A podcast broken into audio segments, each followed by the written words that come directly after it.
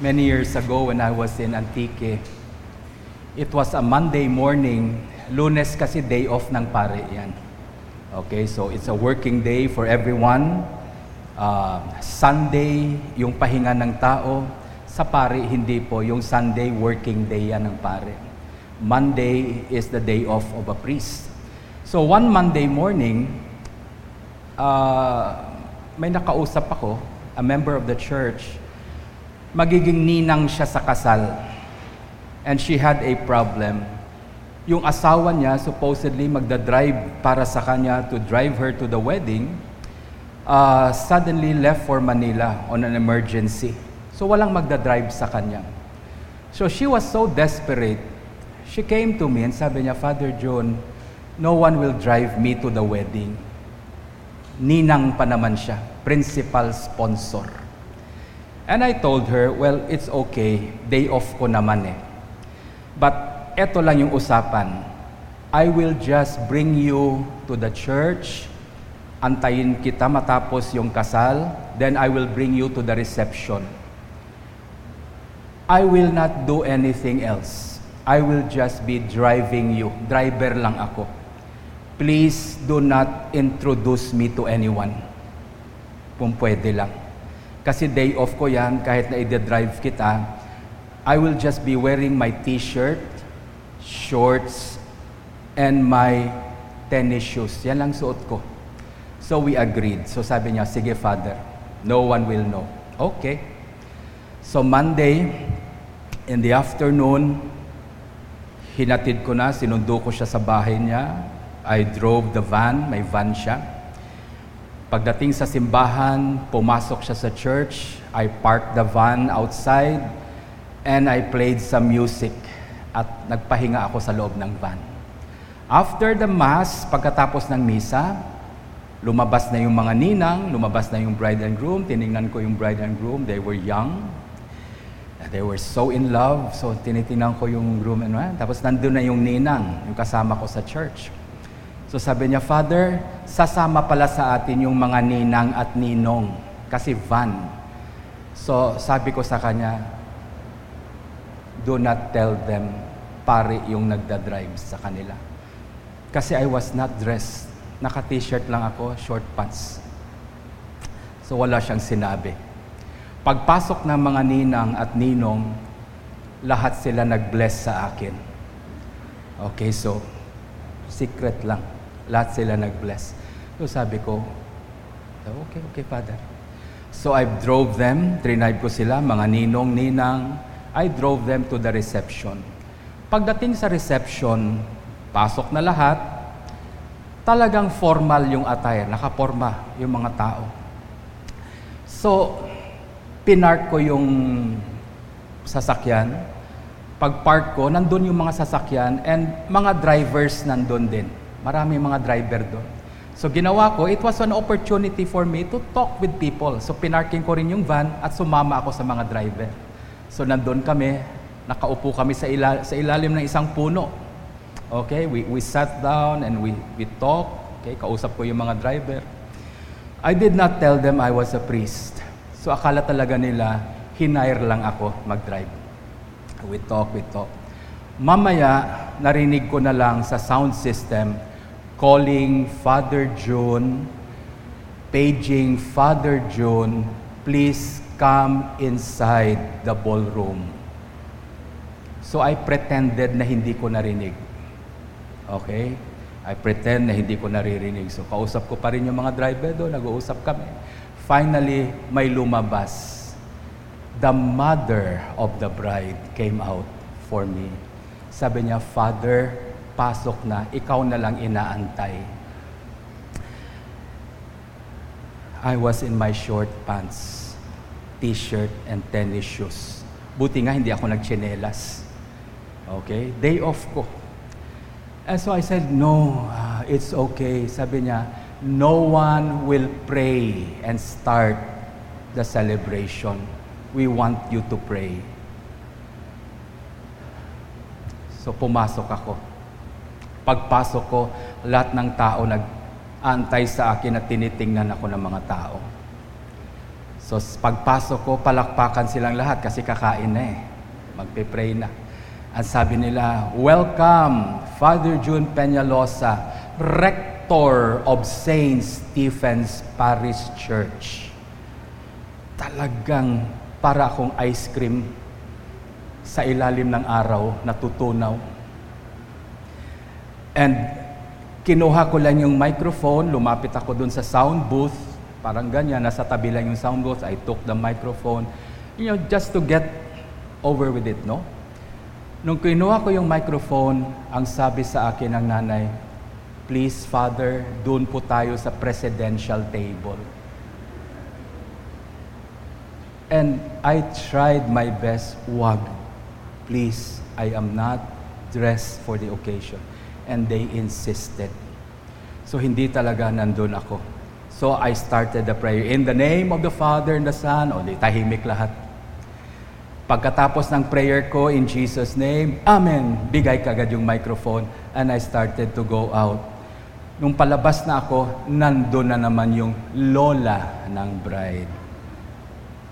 Nag-bless sa akin ang lola at sabi sa akin, halika na father, tabihan mo ako doon sa presidential table. When I went up the presidential table, everyone was wearing their barong, yung mga ninong, and mga ninang talagang gown, no? Grabe yung gown. So nandun yung pare, ang kura paroko, naka short pants, t-shirt, and tennis shoes. Nanliliit ako. So I tried to find a seat na medyo nasa dulo na ng table. Hindi. Nandun ako malapit sa parents mismo ng bride and groom. And for them, it was an honor na nandun ako. For me, it was a nightmare. Hanggang ngayon, nagigising ako, hating gabi, nagko-cold sweat ako, nananaginip ako, nasa gitna ako ng isang kasalan at ako'y naka-short at walang damit. Okay, I still have that in my mind. Well, I, I share that with you because today we're going to talk about wedding, a wedding. And every time kasalan ang pinag-uusapan, it's the most wonderful occasion to be with. Yan ang ini-enjoy ko sa simbahan. Kaya sinabi ko kay Father Nonoy, pag may kasal, kung pwede ako ang magmimisa. Kung may binyag, gusto ko rin ang binyag. Okay? I, I love baptism. Ayaw ko lang yung patay. Kaya sabi ko, pag patay, ikaw lang magmisa. Okay? So, pag may namamatay sa church, si Father Nonoy ang magmimisa niyan, hindi ako, no?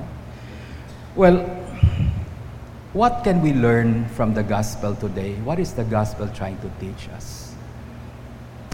First, let us ask the Holy Spirit to open our minds that we will have understanding so we can apply the gospel in our life. The gospel is not for hearing purposes.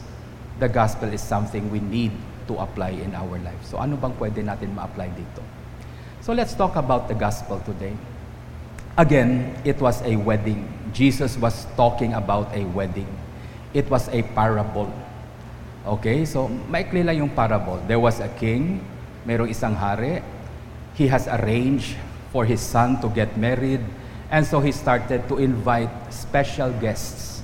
Okay, special people. Yan ang iniimbita ng hari. And uh, when he invited them, all of them declined. And ang sabi nila, punta kami sa farm. And some said, I have a business. You know, that is, in the Greek, that is a normal excuse. Pag ayaw mong dumalo sa isang okasyon, sabihin mo lang, busy sa farm. Ganon din sa Pilipinas. Okay? Pag may ini-invite akong tao na pumunta sa bahay, kumain, sabihin niya, busy ako sa farm. Kung hinluang namang farm, busy sa business. So it was a common excuse. Kaya ang hirap. Okay? Ang una nating tanungin sa sarili natin, mahirap ka bang imbitahin o madali lang? Okay, wag sumagot. Are you someone who is so difficult to invite? Or are you someone that is madaling imbitahin. Punta ka agad. Kaya sinasabi palagi sa Pilipinas, di ba? We have a common saying, pag gusto, maraming paraan. Pag ayaw, maraming dahilan. So ito yung hari, sabi niya, punta kayo. I'm going to, you know, set a banquet for uh, for everyone. We will have a feasting because my son is getting married. And the people he invited declined. I have a farm. I have a business. Ayaw eh. So okay lang. But when the wedding day has finally arrived, malapit na talaga, no? He sent out his messengers to invite those people na talagang in-invite na nila. So, eto na yung second summon. Talagang pinapapunta kayo ng hari. So the servants went out and, you know, ni-remind na yung mga imbitado, please come. The fattened calf is already killed. Oh, so kinatay na, ready na yung food. All you need to do is bring yourself to the occasion. Walang kahirap-hirap. But then, the people that were invited did not just decline this time, nagalit pa. They were offended sa invitation. Tingnan nyo naman, masyadong weird yung kwento na to. Okay? Inimbita ka na nga, galit ka pa. No? Pag sinabi ni Father Haynes sa akin, Father John, kumain ka ng shori burger. Hindi ako magagalit. Okay? I will be happy I was invited. But they got offended. Sa sobrang galit nila, they even murdered. Wow, sobra naman. Over na to. Pinatay nila yung mga messengers na pinadala ng hari. Then Jesus went on to say, you know, the king was enraged. Sobrang naggalit talaga yung hari. The king was so angry. Sabi niya, okay, he killed those murderers. Pinatay niya lahat. Parang lumalala yung kwento natin, di ba? Nag-umpisa sa kasalan, imbitasyon, ngayon nauwi sa patayan. Father Nonoy, patay na naman. Okay? So the king killed them all, burned their cities. And finally, sabi ng king, the wedding must go on. Pero wala na yung mga guests eh, patay na. Sabi niya, no, you go to the highways and byways, you know, find anyone and invite them to come. Both the bad and the good. Praise God. Tayo yun. Okay? And sabi dito sa scriptures, Jesus said, this is the parable of the kingdom of heaven. It is giving us a picture of what the kingdom of God is like. In the kingdom of God, there are good and bad people. Okay? Huwag tayong mamili kung sinong kasama natin sa kaharian ng Diyos. So He invited everyone everyone they can find on the streets. He invited them to come to the wedding, the good and the bad as well. And they all came. And remember, in olden times, pag inimbita ka ng hari to come to a wedding, hindi ka na mag-worry sa susuotin mo because the king will provide the clothing you need. Amen? Ngayon, pag inimbita ka, lalo na pag nasa high society nag-invite sa'yo, punta ka. Ang sarap sumama, pero coat and tie, dapat may jewelry, you know. Tapos yung reception na sa taas ng bundok, exclusive, kailangan may sasakyan ka, hindi pwede mag-tricycle, papunta doon, hindi makakaakyat yung tricycle. But this time, when the king invited those, the good and the bad, those who are in the highways and byways, you know, just invite them, and he provided the clothing for them so that when they come, you wear the clothes that will honor his son. You will honor the occasion with the clothes you wear. That's why I was so uncomfortable when they invited me to a wedding in my short pants. I was so uncomfortable parang talagang nakakawala ng dangal. Okay? Doon sa kinasal at lalo na sa akin. And so we, the king did that. Then he noticed, ito yung parable, kinikwento ko lang sa inyo. Then while everyone was there, the king went down, looked at his guests, tiningnan niya yung mga bisita niya. Bakit niya tinitingnan? Uh, probably hindi niya kilala. Okay? These are the rejects, what they were invited. Anyway, the king found out, merong isa doon, sa kadami-daming pumasok sa bahay niya, merong isa, hindi sinuot yung wedding garment. Okay? And the king was so furious and he was so mad na kinonfront niya yung tao. Sabi niya, ba't hindi mo sinuot yung wedding garment? And the scripture said, the man was speechless. You see, when God confronts you, I doubt if you can still speak. Amen? Marami tayong rason. Marami tayong dahilan sa buhay. Pero pag kinumpronta ka ng Diyos, tingnan ko kung meron ka pang dahilan.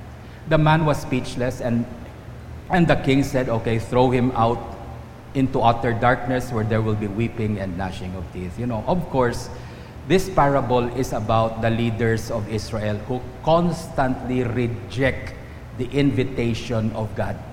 Ito lang naman yung mensahe nito. But how does it speak to us today? How does it relate to us in our life, itong gospel na to? Okay? Well, Unang-una sa lahat, ganyan bang ugali ng Diyos? Pag tinanggihan mo, papatayin ka. How many you believe that is what God is? Okay? Sino sa inyo naniniwala ganyan? Kasi ito yung king eh. Tinanggihan siya, hindi pumunta yung mga bisita niyang inimbita niya, and then he killed them all. You know, is that the kind of God we have? No, it's not. But Father John, bakit nakasurat dyan?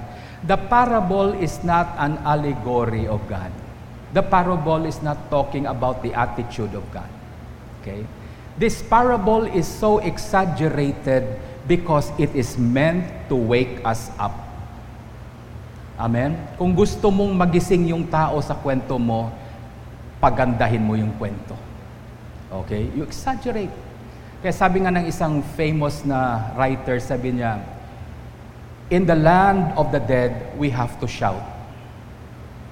In the land of the dead, we have to shout.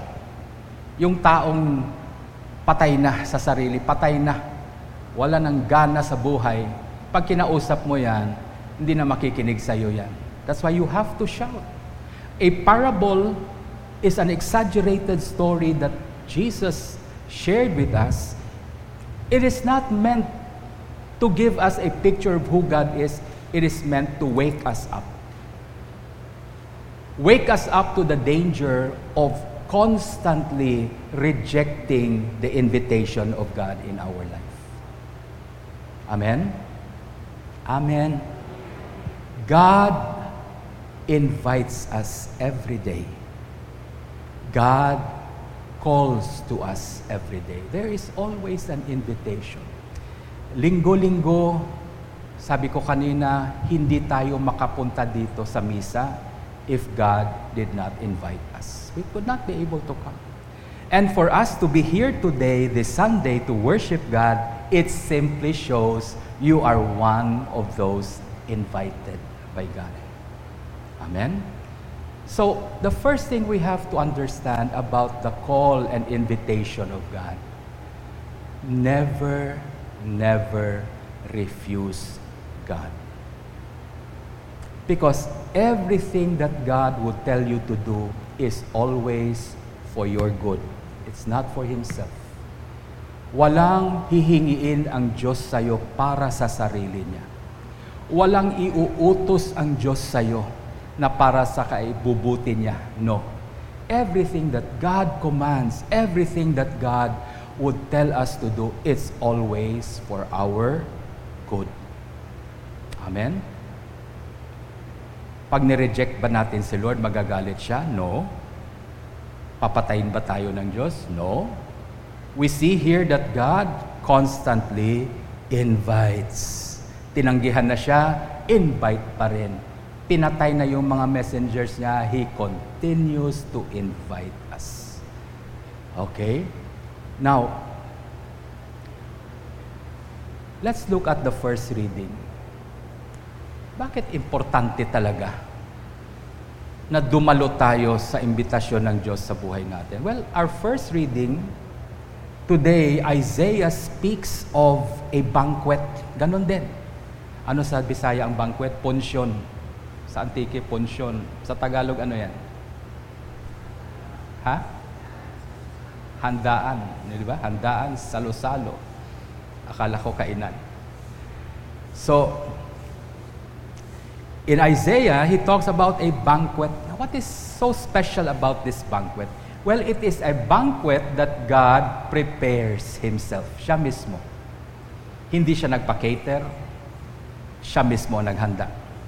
And it is a banquet of the best wines and choice meats and everything. In other words, everything that we could possibly desire in our life, it's there, provided by God. And that banquet is a messianic banquet. When we go to heaven, God gives us a picture of heaven. Heaven is a big banquet. Amen? In other words, you can expect that when we get to heaven, it will be a feast. Okay? And everything is there, laid at the table just for you.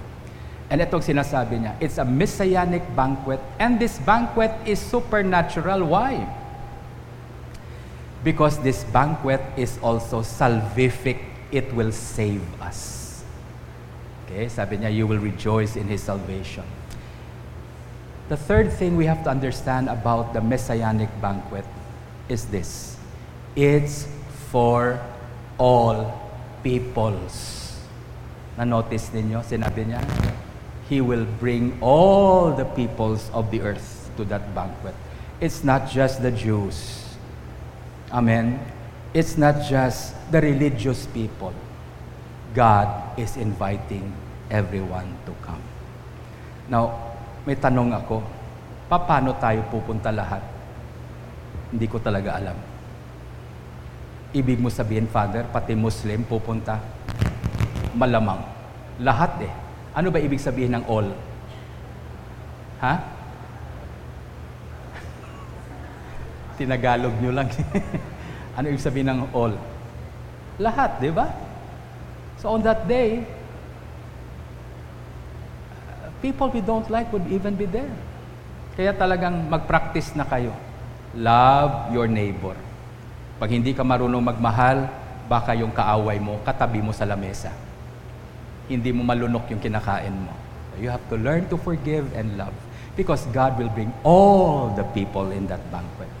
And uh, fourth thing we have to understand, ito pang maganda. Sabi niya, on that table, on that mountain where we were going to have that messianic banquet, sabi niya, I will destroy death. Wow! Death will be destroyed forever. Minsan ganyan tayo pag kumakain, di ba? Pag may sakit ka.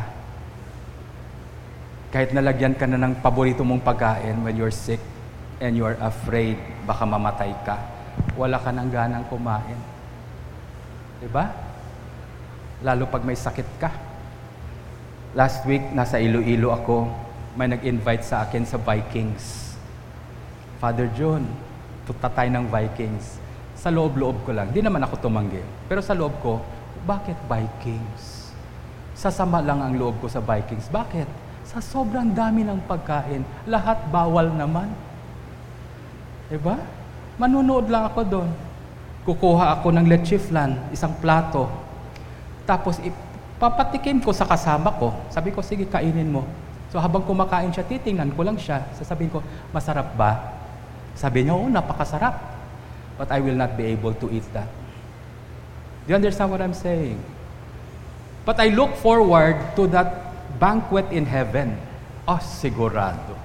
Pag umakyat tayo sa langit and that banquet is filled with all the food, the choicest wine.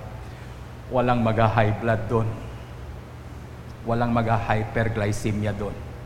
Okay, you eat as much as you can without worrying about sickness and death. I will destroy death forever. That's the first reading. So, how important it is that we attend the wedding that God invites us to come. How important? It's a matter of life and death.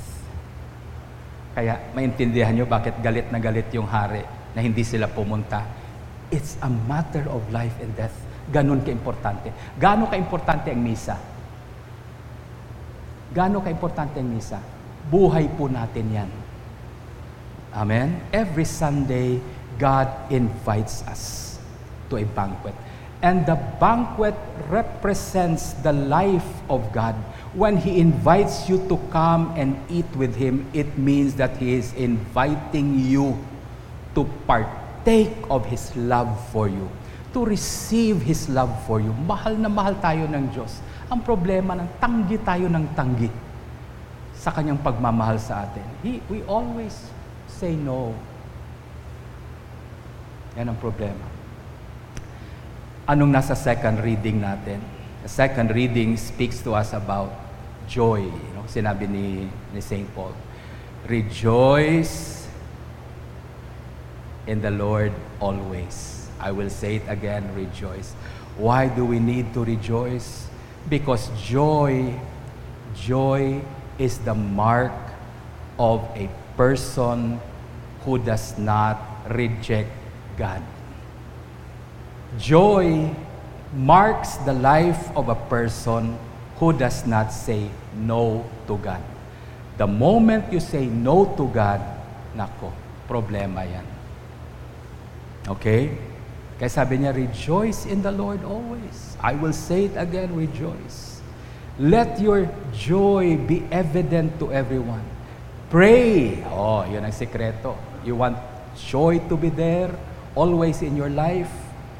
You want that to be the mark of your life. Then you need to pray every day. In other words, you need to connect with God. Every day, God summons you to come into His presence to pray. Tanggi naman tayo ng tanggi. Anong rason natin? Busy. Ah, yan. Busy, Lord. Every day, God says, Come, my child, let's talk.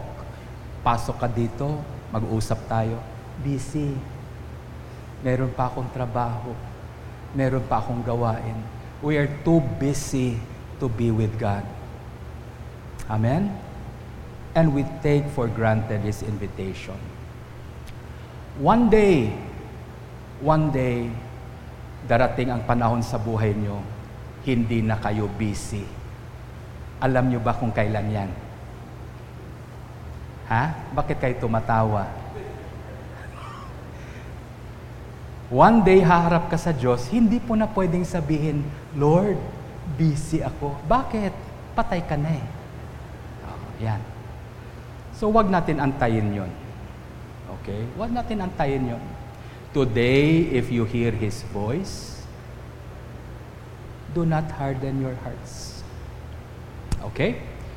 So, we should not and never, never reject and take God's call and invitation, whether to pray, whether to come to the Eucharist every Sunday, do not take it for granted.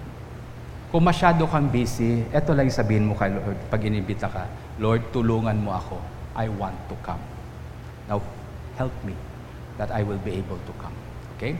Second thing, nung tumanggi yung mga bisita, God called for the people na talagang hindi naman imbitado, inimbita na lang sila because the wedding has to go on. And the good and the bad were there.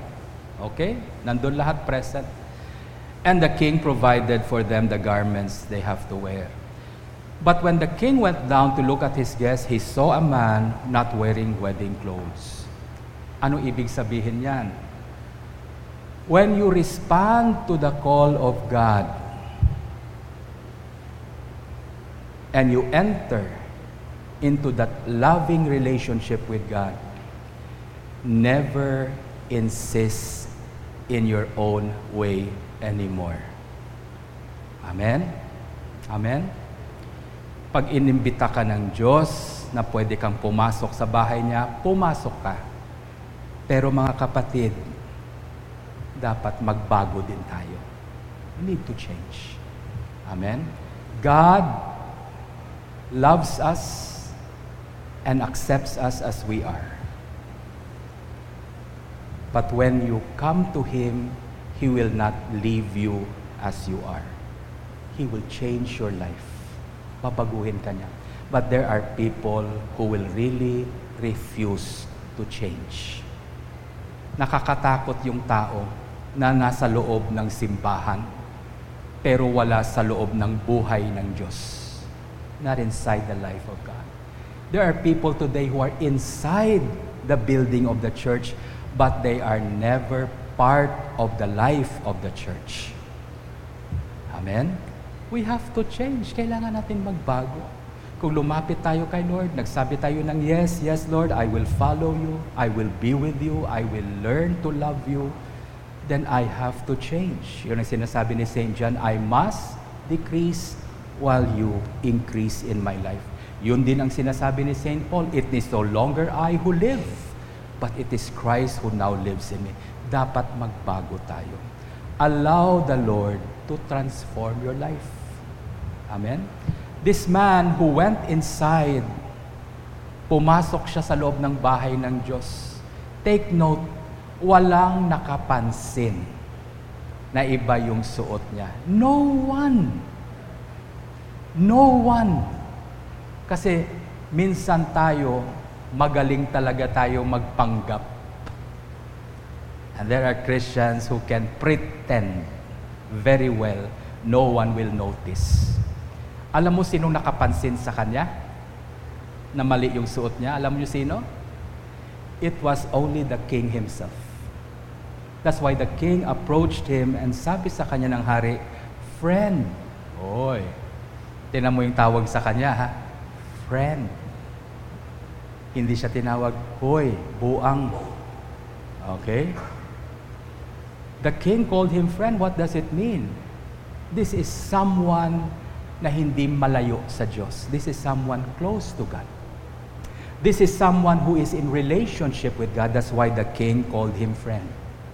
They were in relationship. But in spite of that relationship, ayaw pa rin magbago. Amen? May mga taong ganyan. Sumasamba na sa Diyos. You have already tasted the goodness of God in your life, but still we insist in our own way. There are people who have been serving the Lord for many years, but still they serve God in their own terms. Kaya sinasabi ko palagi, when we serve God, we have to serve God in His terms. When we worship God, we don't worship God the way we want to worship Him. We worship God in the way He wants us to worship Him. We don't insist in our ways. Maybe sa umpisa, ganyan ang ugali natin. But as we continue to walk with the Lord, as we continue to partake of the life of God in the church, we need to change. Amen? Kailangan natin magbago. Okay? This man, sabi ng, ng king sa kanya, You're not wearing the wedding clothes I sent you. Eh baka pangit yung pinadala ng hari. Who cares? It is his occasion. It is his wedding preparation. Who cares kung hindi mo nagustuhan? Suotin mo yan. Okay? Tomorrow, a-attend ako ng kasal. Ang pakiusap sa akin ng bride, sabi niya, Tito Father, mag-Amerikana ka. Eh, hindi naman pwede mag-short. So sabi ko, Siguro pwede na yung clerics ko. Sabi niya, I want to see you in a suit. Sabi ko, problema yan. Pag nag-Amerikana kasi ako, nangangati ako. Hindi sanay. But I have no choice. I will have to wear that. Do you understand what I'm saying? You don't insist in what you want. You don't insist in what is convenient in your life. You don't insist on what is just safe for you. You do what the Lord wants. Learn. Practice it every day until the day comes that you stand before Him wearing the wedding garments that He provides. What is that garment representing? It represents the grace of God. It represents the righteousness of God which He provides for you. Wear it. Suotin mo yan. Amen? Suotin mo. Wear humility. Wear grace as a garment always in your life. So I pray, church, that all of us in this 28th Sunday of Ordinary Time, magising tayo sa katotohanan. We will wake up to the call of God. And finally, sabi ni Lord, many are called, but only a few are chosen. In fact, the word many means all. Each and every one of us is called, invited, but not everyone will make it. Kasi ang dami nating dahilan. At kung meron mang ibang papasok, makakapasok din, but they cannot stay long. Bakit? Because they continue to insist in their own way.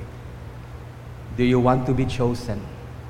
Do you want to be among those chosen by God? Then let's respond to the call of God and let us allow God to clothe us with His grace and righteousness. Please stand.